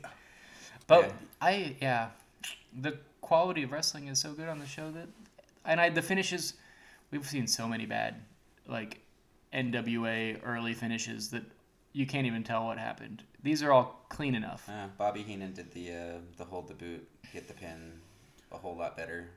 Back That's Bobby Heenan, five. though. This match was basically designed so that they could turn Sid Vicious face Yeah. because he turns on Colonel Parker. Yeah. But this would be the last time we see Sid Vicious for about a year and a half Mm. as on that European tour that they were talking about earlier, Yeah. Sid would end up stabbing Arn Anderson 20 times with scissors in a hotel room. Wow, how did Arn survive that? Was he just like, were, were his stabs as weak as his chair shots? I guess. Because I, I feel like if, if he stabbed me with a butter knife, I would die just because he's so strong. It was go right through my back. Still, what was what? We're gonna have to dig into this. What do you got? Why did he stab him? I remember hearing about this story. They just got into an argument in a hotel room, and Stab, I know but Arn. That's Arn, a crazy Arn got a, argument. Arn got a few in on Sid as well. That's a crazy argument to stab a man twenty times. Mm-hmm. Jesus. He's up on roids and all kinds of drugs. What do you expect? Yeah. I mean- Jesus, man. Psycho's in his name, man. But because of this incident, WCW would release Sid, Oh yeah. and that would also start a spiral of. Remember all those tapings that we talked about? How they mm. had six months worth of stuff taped? Yeah. Sid Vicious, after turning face, mm-hmm. was supposed to go on and face Vader at Starcade. Crazy that he turned face already in a taping in front of people, and now he's been so why Erased. He would even get Vader up in a torture rack Oh my god. at one of the, those tapings. But he was supposed to win the championship at Starcade. Yeah, he torture racked Vader. But because of him being released and they had to go back and reshoot the last couple months of footage to lead up to Starcade. Oh, okay. So they didn't just like pull a name out of a hat and then Butch Reed wins the title. I mean, that might be what they do. We'll Yeah, I'm, I'm cool see. with I that. guess we'll find out. I like Butch. Pro Butch. We then go to Tony and Jesse and they discuss the main event, going to side by side pictures from the opposing locker rooms, where we see Vader warming up by shadow boxing, while Cactus Jack looks to be praying, but he's actually just going crazy Yeah. He's, because Uh, he's Cactus Jack. jacking Got off. Some What's in the bag? what is in the bag? I'm never gonna know. No, and it's not. never- yeah, never it's gonna know. the bag's too small for it to be should Gwyneth get a- Paltrow's head. You should so, get a like, cameo with Mick Foley and ask him what was in the bag. Oh, bag. that's good. I, but I bet his his cameo is probably pretty affordable, knowing how Mick Foley. I, we all know he's cheap or whatever, but he also seems like a man of the people. He's been wearing the same flannel for fucking 15 years. I'm gonna say it's probably worth it. I mean, yeah, I imagine it's. We can watch some of the previews. One of my favorite things recently that Jim Cornette has been doing is they listen to cameos of uh, different wrestlers, and it's very fun for me uh, and to hear them react. But it's it's very fun because I wouldn't actually go look up wrestler cameos by myself. There's some real gems out there. There's some that it's it's a good a good time. So just Google some wrestlers you like or don't like and watch their cameo previews. I think you'll enjoy yourself. But then we're headed to our seventh match. The Nature Boy, Ric Flair, Oh, woo. with Fifi Uh, double woo. versus Ravishing Rick Rude Woo-hoo. for the WCW International World Heavyweight Championship. Hmm, that's a mouthful. That's what she said. I don't talk about Fifi like that. Rude takes the mic and he wants all the fat, out of shape Louisiana losers to stand up All these po boys. and pay respect to the champ. And we get Terry Taylor as the outside referee. And maybe the best Rick tights ever, Pumpkin Butt. And we also get Michael Buffer saying those famous words for this matchup. Oh, can we can we say them? What famous words? I vote, I think I was cut Does off. he say, time. "Won't I don't. it is I'm, I don't want to say him. I'm mad at Michael. Buffer. He Buffer. might have said, well, there it is. yeah, yeah, I'm mad at Michael Buffer for uh, being a bitch. So the Ravishing One is throwing pickup lines at Fifi in the corner. So Flair lays it in with chops and a back body drop, a vertical suplex, clothesline, Irish whip, and charges in. Only for Rude to get a knee up. Heads up top for a knee drop, which Naitch moves to avoid, hit the shinbreaker before applying the figure four. But the Ravishing One makes the rope as the crowd starts chanting, Woo! There it is. God damn it! If there was a whoop, there it is shirt, I wouldn't buy it for Shane because he wouldn't wear it and it would be wasteful. But I'd think about it. Well, if you, if you ever found one, just like add the graphic of an eye roll underneath Uh, okay. I'll totally be there. emoji emoji with an eye roll. Yeah. Nature Boy drags Rude to the corner, wrapping the leg around the ring post multiple times, and begins to work the knee until the Ravishing One yanks Flair through the ropes to the floor. Naitch returns to the ring with a sunset flip, only for Rude to drop down on his shoulders, grabbing the ropes for leverage. But Taylor from the outside breaks that up, allowing the Nature Boy to roll the Ravishing One over for the two count. This is what they should have done last time. Just get straight to the knee and let's have a wrestling match. I'm glad that they're fixing fixing their mistake. Flair hits a crossbody that ends up sending them both out to the floor, but Rude lands on a chair of the producer at the announce table. Hmm, rough. Yeah, that uh, I hurt for him as he landed on that chair. yeah. Naitch continues the attack with more chops, comes off the top with a single sledge, tries for a second one, but the Ravishing One catches him in the gut on his way down. Rude then grabs a chair and rears back, but Terry Taylor pulls it away in time. But the Ravishing One does slam the Nature Boy's head into the guardrail. Back off, Terry. Terry just doing his job. He's gonna call it down the middle. Uh, Rude begins to work the back of Flair with backbreakers and a chin lock, followed by the Ravishing One going up top for a single sledge. But he jars his knee on the landing, so he goes back to the chin lock. Naitch powers up to escape, but is tossed into the corner for a Flair flip. Into a cameraman Oh yeah, cameraman bites it. And the apron, only to be met by a clothesline, then brought back into the ring with a vertical suplex. Really taking it to Flair. I love. I mean the love the flip to the apron. Love it when they catch him with the clothesline. Might as well put a put an exclamation point on it with a suplex. yeah, around this time, around the time of the chin lock, that's when uh, Rude ended up with the most ravishing booger just Oh, hanging out. yeah. He's got those big old Dangling on that- nostrils, Yeah, and you could see if the booger was in the way. You might have been able to see his brain. yeah, it uh, it was very Uh, reminiscent of old Jim Duggan from back in the day. I think during one of the Rick Rude fights with Jim Duggan. Rude comes off the top with another single sledge for a two count, hits a clothesline before applying a bear hug, taking him down to the mat for a pin, only for the Nature Boy to continuously get the shoulder up. Flair reverses an Irish whip and locks on a sleeper, but the Ravishing One escapes by driving Naitch into the turnbuckle. Rude then heads up top for another single sledge, but the Nature Boy is able to avoid and hits the Rude Awakening Oh my he gosh. didn't. but he struggles to make the cover, so it's only a two count, before trying a backslide for a near fall. No selling. No selling the Rude Awakening. Does it normally take two? When you're Ric Flair, it always takes two. So. Sometimes they're ladies. Well, it was Flair doing the rude oh, Awakening. oh shit! I'm my bad. it's Apologize. not his move. Of course he can't do it very well. Flair with a suplex before coming off the top, only to eat a boot on his way down. The Ravishing One reverses an Irish whip, sending Naitch into the ref on the inside, causing Taylor to hop into the ring, but he is knocked down by the Nature Boy, shoving Rude off of himself.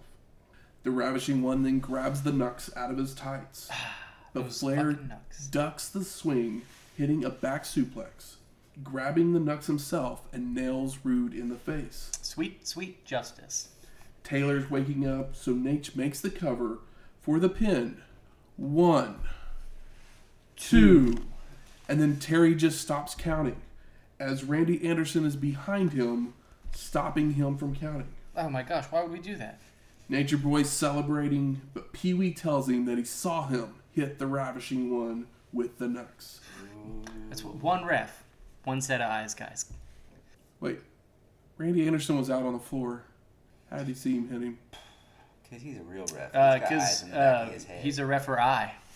Anybody? Anybody? Yeah. Uh, So the official announcement. forgot to bring that little buzzer with me. The official announcement is Rick Rude by disqualification. Post match, Flair grabs the belt away from Buffer, but the Ravishing One goes out to the rampway and picks Fifi up and starts to carry her away. When Naitch comes from behind, hitting Rude with the belt before locking on the figure four momentarily. Hell yeah! I mean, if I had to choose between the belt and Fifi, I would choose Fifi. But I would also want if, only if she was willing. I'm not a I'm not a monster. I'm not a I'm, I'm not a You're not- caveman. You're not gonna bagwell her. No, of course not. Or or Rick Ruder just so like I said, just throw over the shoulder. It's like, come on, guys. Yeah. If she doesn't want it, I don't want it. People after the match, But I might I might maybe I'd like you it. could hear them yelling in the crowd to wipe your nose.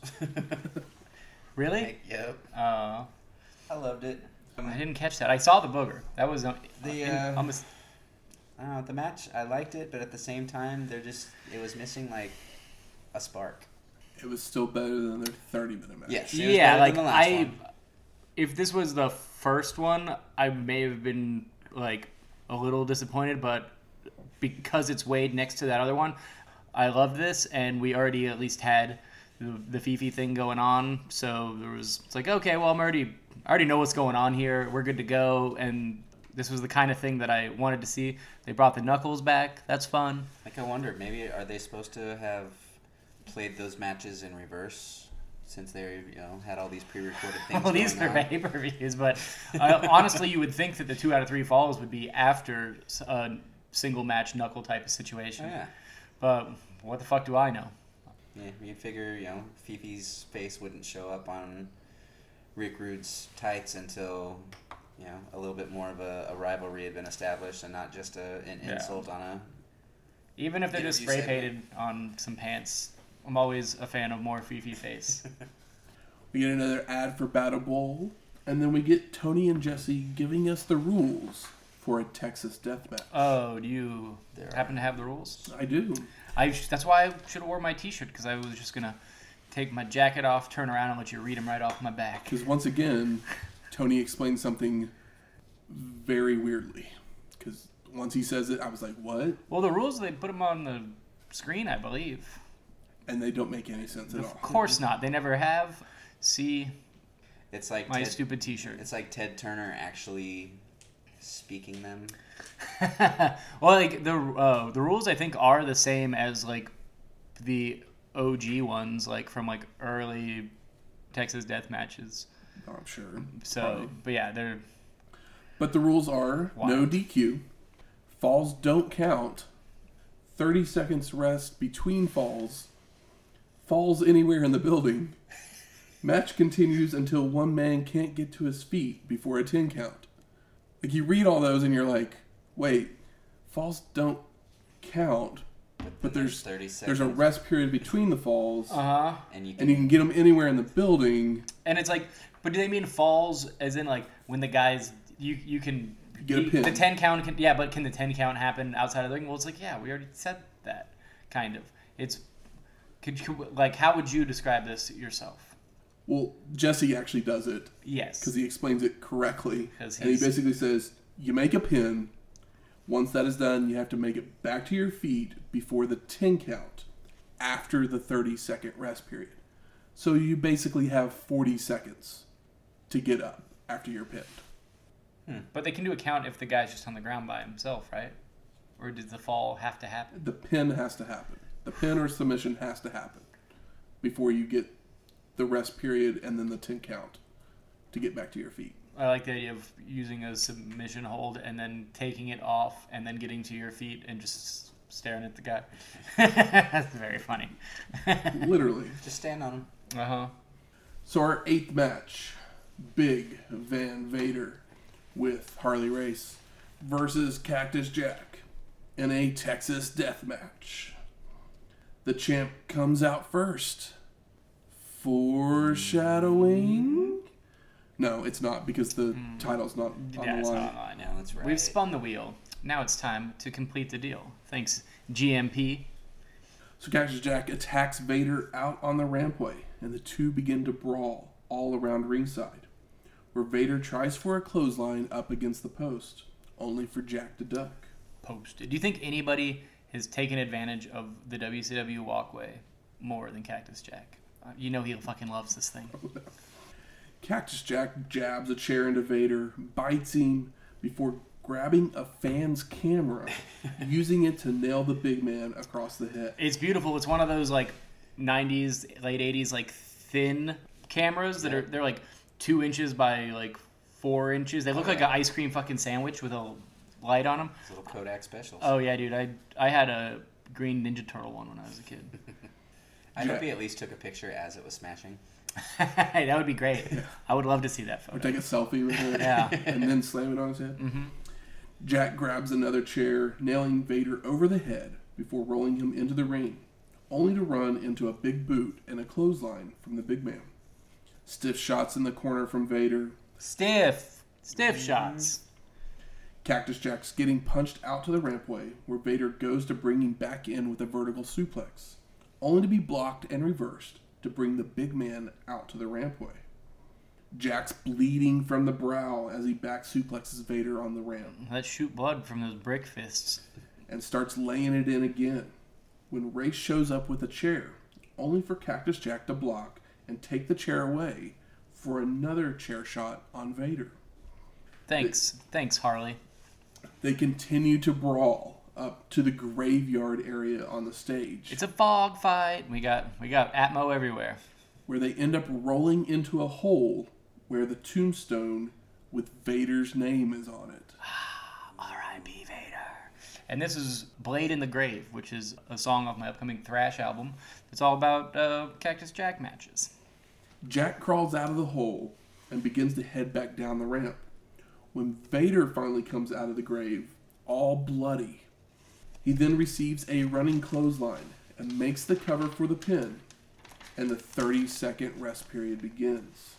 One, two, Once that rest period is done, thirty. Vader makes it back to his feet at the count of two.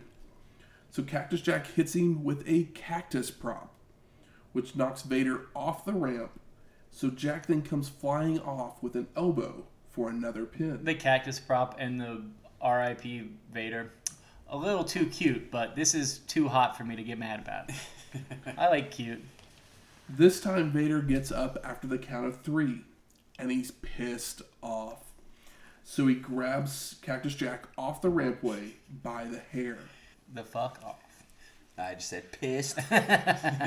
They brawl back towards the ring where Jack puts a table inside. And the ref even helps him by setting it up in the corner. Aw, what a pal. He doesn't like Vader either. He's he's mad that Vader legitimately broke his fucking cactus's face open. which allows Cactus Jack to toss Vader into it for only a two count.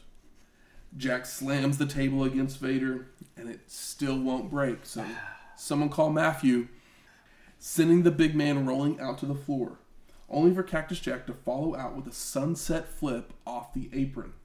But Vader tries to squash him, only for Jack to move in time. The sunset flip off the apron. Cactus Jack's pancake body just splats on the concrete and just like, dude, you ain't gotta do it like that, man. It's like the the equivalent of like Terminator 2 when the T1000 is that what they are? Uh, yeah, the T one thousand is Yeah. the is the the cool cop guy. Where it's like you know hits the ground, turns into Mercury. Yeah, that's how I just envision Cactus, Cactus Jack every time he you know Mm-hmm. flops to the ground out there because it's just this perfect blob. Uh, yeah, the Cac- ground. Cactus Jack. as much as I love Cactus Jack, he would not have turned into a T one thousand. He would have turned into a Capri Sun. yeah, I can see that. Y'all remember those commercials? Cactus Jack hits the not so rubber band slam, followed by a cannonball over the guardrail. Yeesh. But Vader just stands back, allowing Jack to hit the concrete. Uh, splat, splat, splat.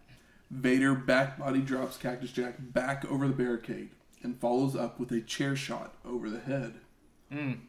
This is a good chair shot, but a good chair shot in the bad way, where you're like, that's the man's head. We then see Harley Race with a taser as the two men make their way back into the ring. Oh, and he revs it up so you hear it good. And tasers sound horrific. Mm-hmm. There is it's a scary loud sound, What is that noise? and it works over the like even the camera picking it up. It still sounds scary.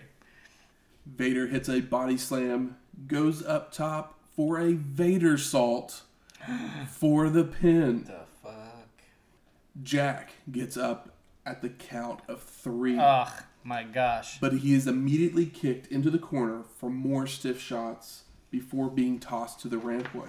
Those fucking ham ham fists. As Vader's following out, Cactus Jack jumps on the big man's back, which Vader just falls backwards, landing on top of Jack. Yeah, he smushed smushed an organ. I don't know which one. I don't know what's left in there.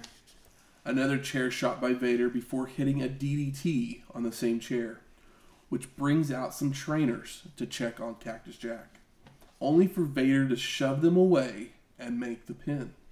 Vader then interrupts the rest period, but Jack starts fighting back, hitting a DDT on the chair himself. Mm-hmm. Now, once the 30 seconds is up, both men are down, so the ref starts counting them both. And as Cactus Jack is getting to his feet, oh, Harley tasers him, allowing Vader to make it to his feet instead to win the match. I love that he teases the sound of the taser early. Does it again before he hits Cactus Jack, and then obviously doesn't have the buttons engaged when he just like pushes it up at Cactus Jack's knee. Very funny, but mostly effective. Probably more effective in the building than in on, TV, television. yeah. yeah, but not mad at it. The moonsault, not perfect, but it's Vader doing a moonsault, man Yeah. shouldn't be happening anyway because it's uh it's like a crime against nature. But Spit in the face of God with gravity. fuck, is it insane? It's, it's so insane. Tony and Jesse recap the evening, say their goodbyes before the credits roll.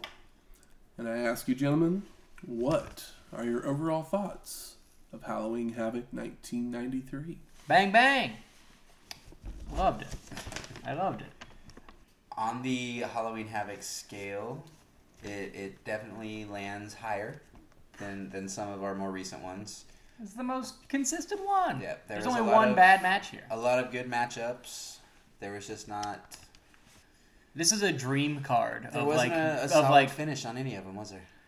No. I don't mind that. Every, I don't mind it. Every match had a dusty finish. Cat. Every. Every match, Match. has a dusty finish, but, they are you know what's happening. And do, everything before the dusty finish, even if you don't like it, is hot as fuck. But the work in all of the matches is very, very good. Yes. So it made the finishes a bit more bearable than they usually would. Plus, True. like the if you go It down just- the card, it's all top like top talent, guys that are coming up, guys that are have been are established, and like it's a dream card. It's a it's outside of the first match. It is like a dream card. You look at it on paper, it's like, whew, chef's I totally kiss. Agree. I totally agree on all that. It's just the I want.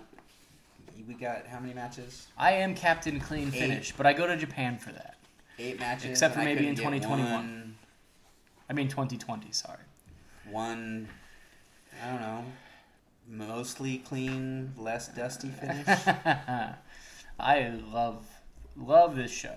I uh, have a friend of mine who isn't a huge wrestling guy or whatever, but I sent him the Vader because like we were talking and he was talking like he likes the Attitude Era like trashy stuff because that's what he remembers or whatever. And I'm like, yeah, I like that stuff as a kid, and now when I watch wrestling, I go to New Japan because I learned that's what I like in revisiting wrestling. But I was like, oh, yeah, that stuff's cool, but I feel like this Vader Cactus Jack match does that really well. Yeah. And uh, it's great. So I sent it to him, and he fucking loved it. And then, like, a couple days later, I sent him the Steve Austin match, and he loved it. I was like, yeah, wrestling is really cool. You just gotta know what to show people. Absolutely. And I feel like that if there's two matches on here that are worth showing a friend, these are good ones because everybody knows who Mick Foley and Vader is, and everybody knows who Steve Austin is, and seeing them young and still like incredible, it's a nice, little- nice little hook. Something anybody can get excited about. As you can see, big fan of Havoc. Good. Where, where's the smart marks at? All right. Fuck you. I think it's time we smark it up. So give me some of your best moments of the show.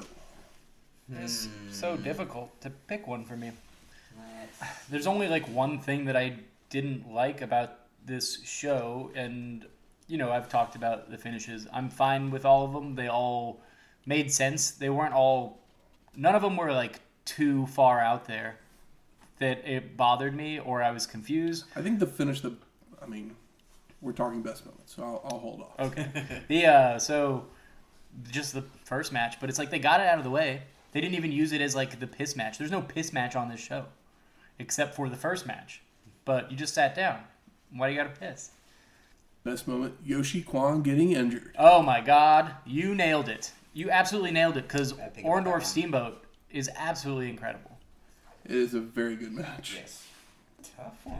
Best moment. If Yoshi Kwan and Steamboat I mean- would have had the match, like this show would have dropped like maybe a full star. Let, let's let's just say that the best moment of this show is if every match was a ten minute match. Steve I, I, I know I know not every Boy, match my was a God. ten minute match, but Yeah, if every match was a ten minute match, nine minutes of the ten minutes is very very good. Yes. I think that. Oh yeah, okay, I see what you mean. I think that yeah, there's not really any time wasting in any of these matches, mm-hmm.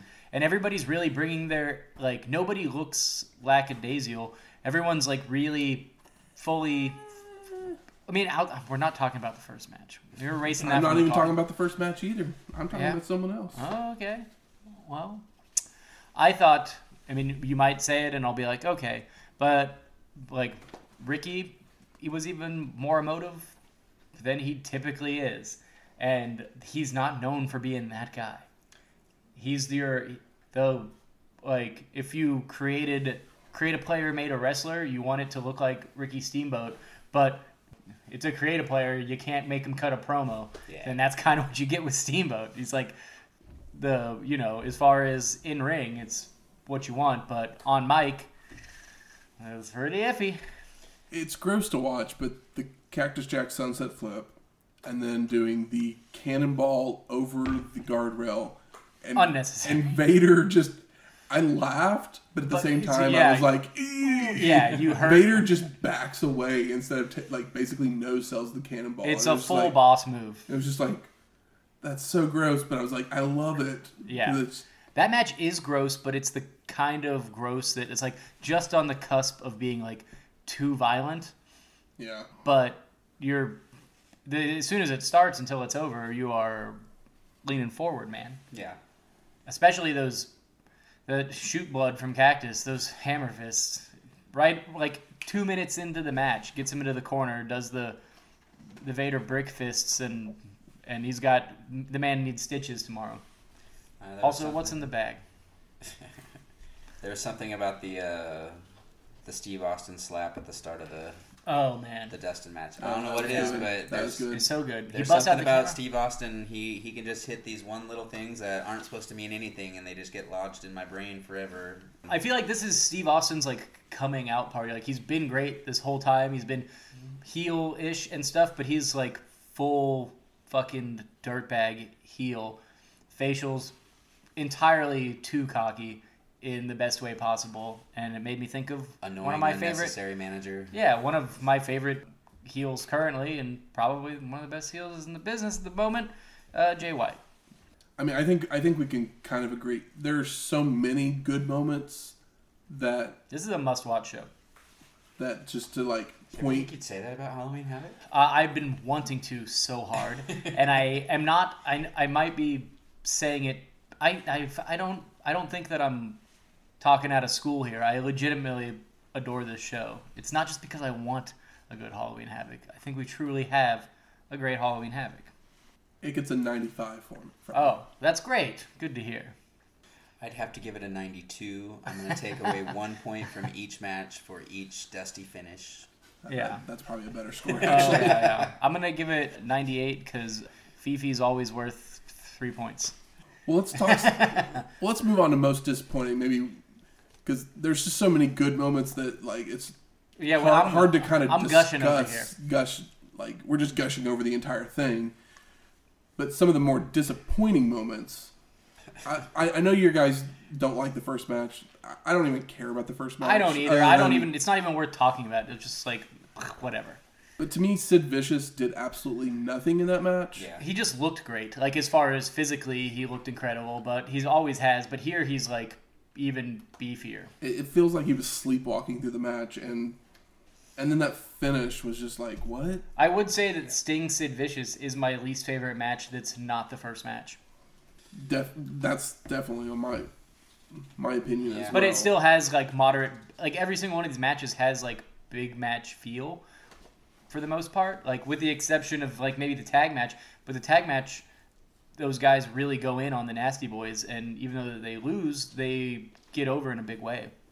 out of all the dusty finishes, the one that to me I hate the most is the rude Flair one. Yeah.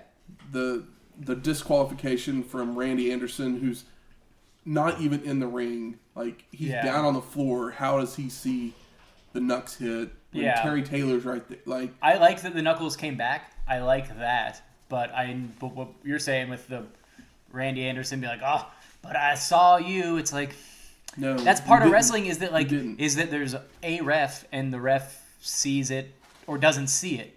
So somebody being like, but that but that happened. It's like no, the match is over, man. Sh- Shit's final. We're moving on.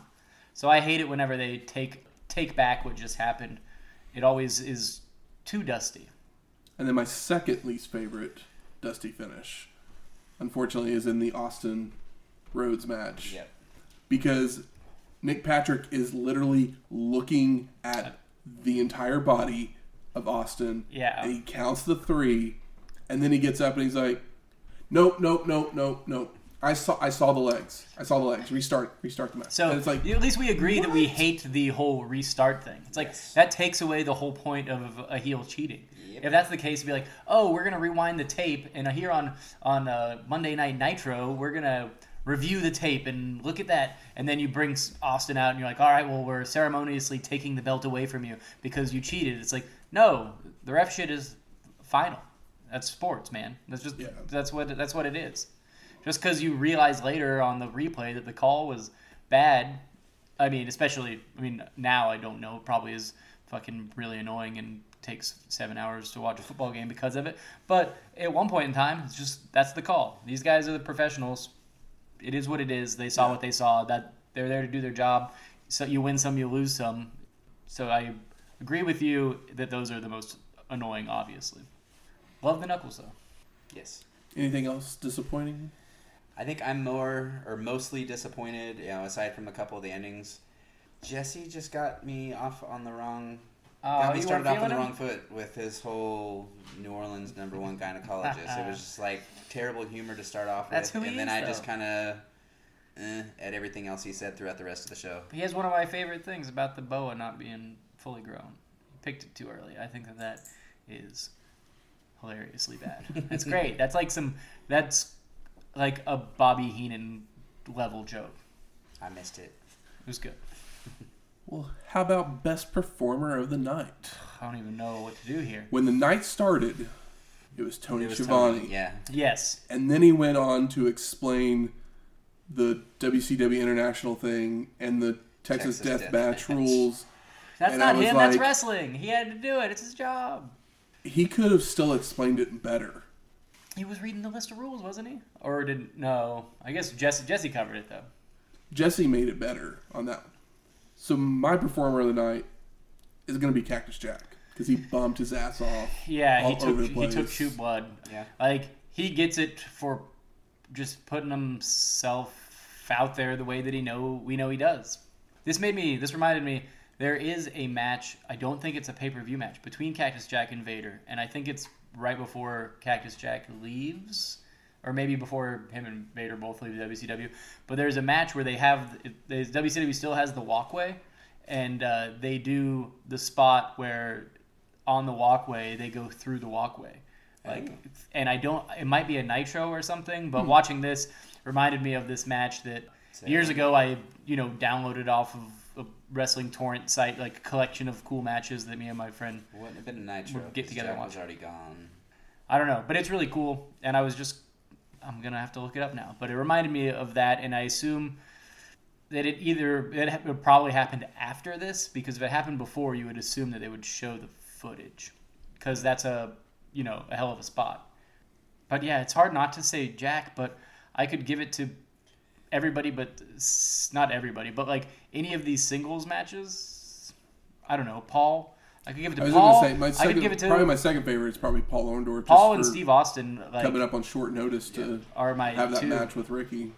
Yeah, I mean, minus the finish, which of course it should be a dirty finish between those two guys for a match that's not built up. But I want to see those guys fight forever. I want to see them fight for the heavyweight title, for Christ's sake. Shane, you got an off the wall one for us, like you sometimes do.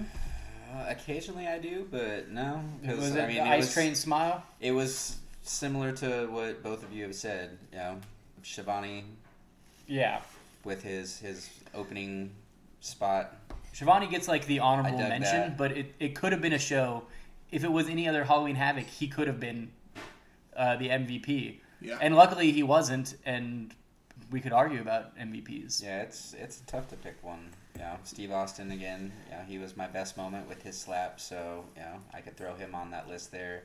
I mean, any anyone from you know matches two through eight could easily take the uh, the Yeah. best performer shot. So. Agreed, agreed. How about most surprising? Did they even That we got a Halloween Havoc that was good. yes, most definitely that. But uh, they, they even thought to have Yoshi Kwan versus Steamboat. Ugh, yuck.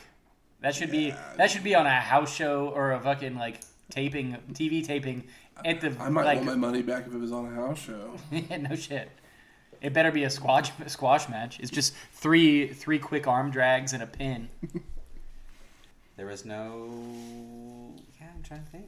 No, show There, rocks. there wasn't The show anything super surprising. fucking rules. Other than you know, What the fuck All those was that dusty bear thing finishes at the and- end of the first match? and This then we actually got a good Yeah, one. Like this is one of the most solid shows we've watched in quite a while. I think. Agreed.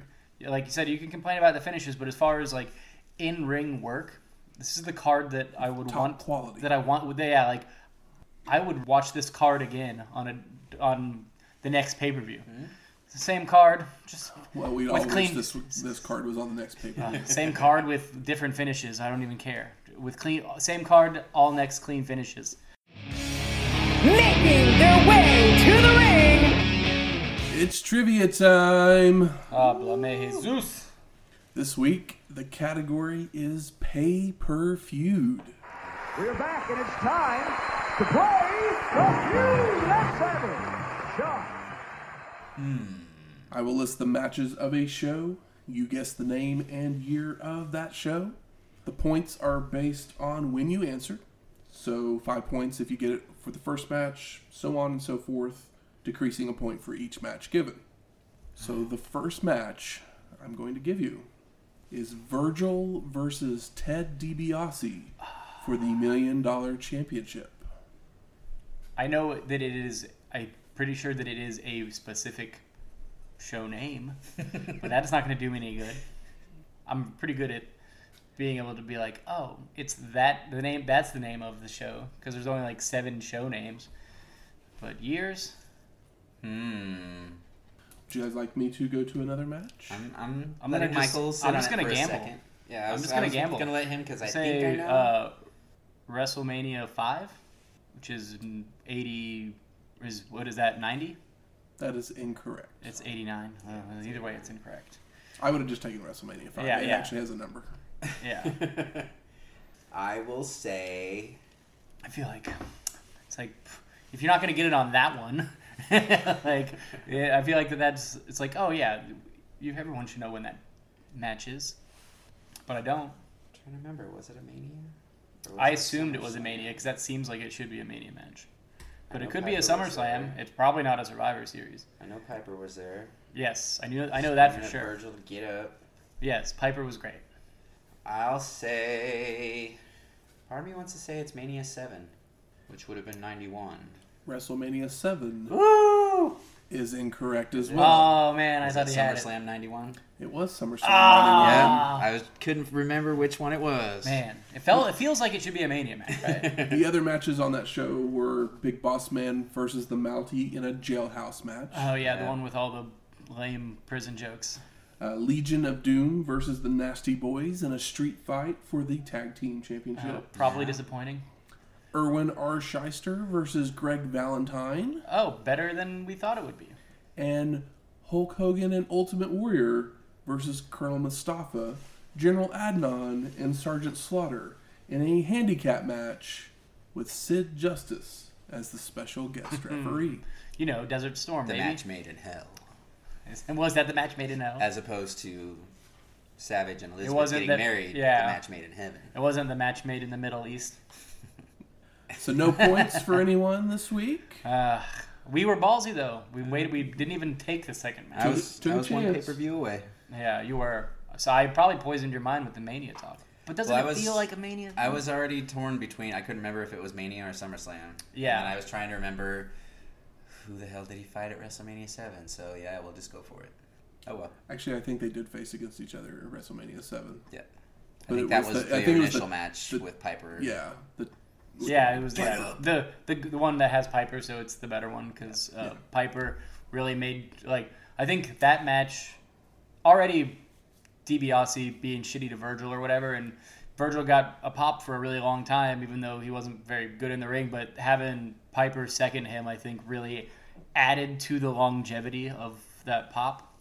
Next week, ECW Hardcore TV from November 2nd, 1993. It's hardcore. That's what they that's what they say. It's hardcore. Can I say? It's a short it's a short one, guys. You can go out there and watch it. It's, it's a fun one. Yeah, it's uh, like 28 minutes maybe. Yeah, something like that. Music from this week's show is Declamation by Chris Payne and Yeah. and Vader won the main event, so we will play Afro Rock by Heavy Business. If you like this show or any of our other ones, please go out there and rate and review us on iTunes, Stitcher, Google Play, or wherever you find your podcasts at. If you have any questions, comments, concerns, recipes, Receipts. you can always hit us up on our email at wrestlinghistoryx at gmail.com. Are we on Spotify yet? Have we have we uh, have we breached the Joe Rogan network? That is Spotify. Not as of yet. Okay, how do we do that? I feel like I have no a lot of people listen to. I'll I'll see if I know anybody that has their podcast. I Can you request people to be on Spotify? If so, No, go on I- I think that- Spotify and request us to be on Spotify. We'll talk about it off mic, but I think that anybody can get a podcast on Spotify. You just might have to. I don't know. We'll look it up. There's a Google search away. But you can also do that on Twitter at Wrestling HistoX. That's Wrestling H I S T O X. We'll talk to you next week. Haters.